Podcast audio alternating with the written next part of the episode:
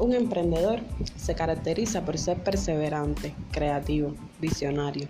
Hoy más que nunca, un emprendedor necesita estas tres habilidades, no solo para adaptar su modelo de negocio, sino también para proponer nuevas soluciones en estos tiempos.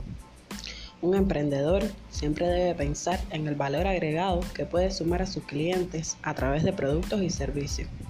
Y es que la sociedad necesita de eso, de emprendedores que se adapten a este nuevo escenario mundial pues seguirán apareciendo nuevas necesidades. Siempre me gusta decir que en los momentos de crisis solo la imaginación es más importante que el conocimiento. Así que aquí te dejo algunos consejos para que no pierdas la energía y continúes con tu negocio aún en tiempos de aislamiento. Lo primero que debes hacer es enfocarte.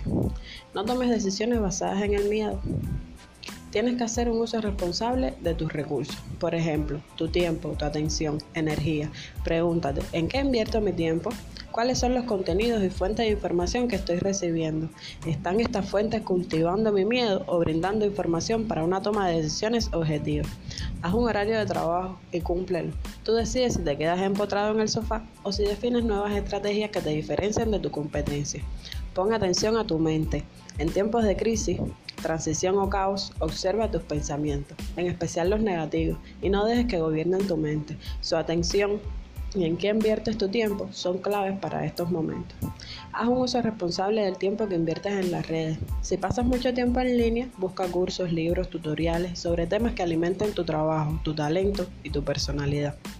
Otro aspecto muy importante es que reorganices tus finanzas. Analiza tus finanzas e infórmate legalmente cuáles son tus opciones para minimizar tus gastos. Crea alianzas, crear alianzas con otros emprendedores que tengan el mismo cliente ideal que tú, pero que vendan otros servicios o productos, siempre es una buena opción. Busca otros emprendedores que sabes que tienen en común un cliente ideal para ofrecer servicios diferentes a los que ofrecen ellos. Por ejemplo, si tienes un restaurante, busca alianza con un negocio de envío o con una agencia de diseño e impresión para personalizar tus productos y dejar un mensaje positivo. Conecta con tu audiencia. Date tiempo para conocer mejor a tus clientes y saber qué es lo que esperan de tu negocio. Elabora cuestionarios para saber en qué podías mejorar, qué puedes implementar, qué pudieras eliminar. Recuerda que saliendo de este periodo, los consumidores serán más conscientes sobre cuáles son las marcas que sí conectaron con ellos durante la crisis. Evalúa tu empresa, audítala, analiza sus fortalezas, sus amenazas, verifica que todos tus canales de venta cuenten con una información actualizada y que funcionen correctamente. Según los resultados obtenidos, evalúa replantear tu modelo de negocio.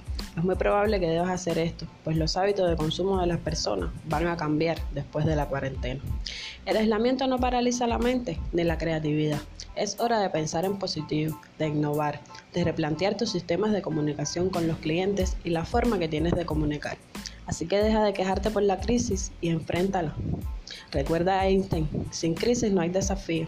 Sin desafíos la vida es una rutina, una lenta agonía. Sin crisis no hay mérito. Es en la crisis donde aflora lo mejor de cada uno, porque sin crisis todo viento es caricia. Hablar de crisis es promoverla y callar en la crisis es exaltar el conformismo. En vez de esto, trabajemos duro, acabemos de una vez con la única crisis amenazadora, que es la tragedia de no querer luchar por superarla. Así que usa tu gel de manos, ajusta tu buco y sale a triunfar.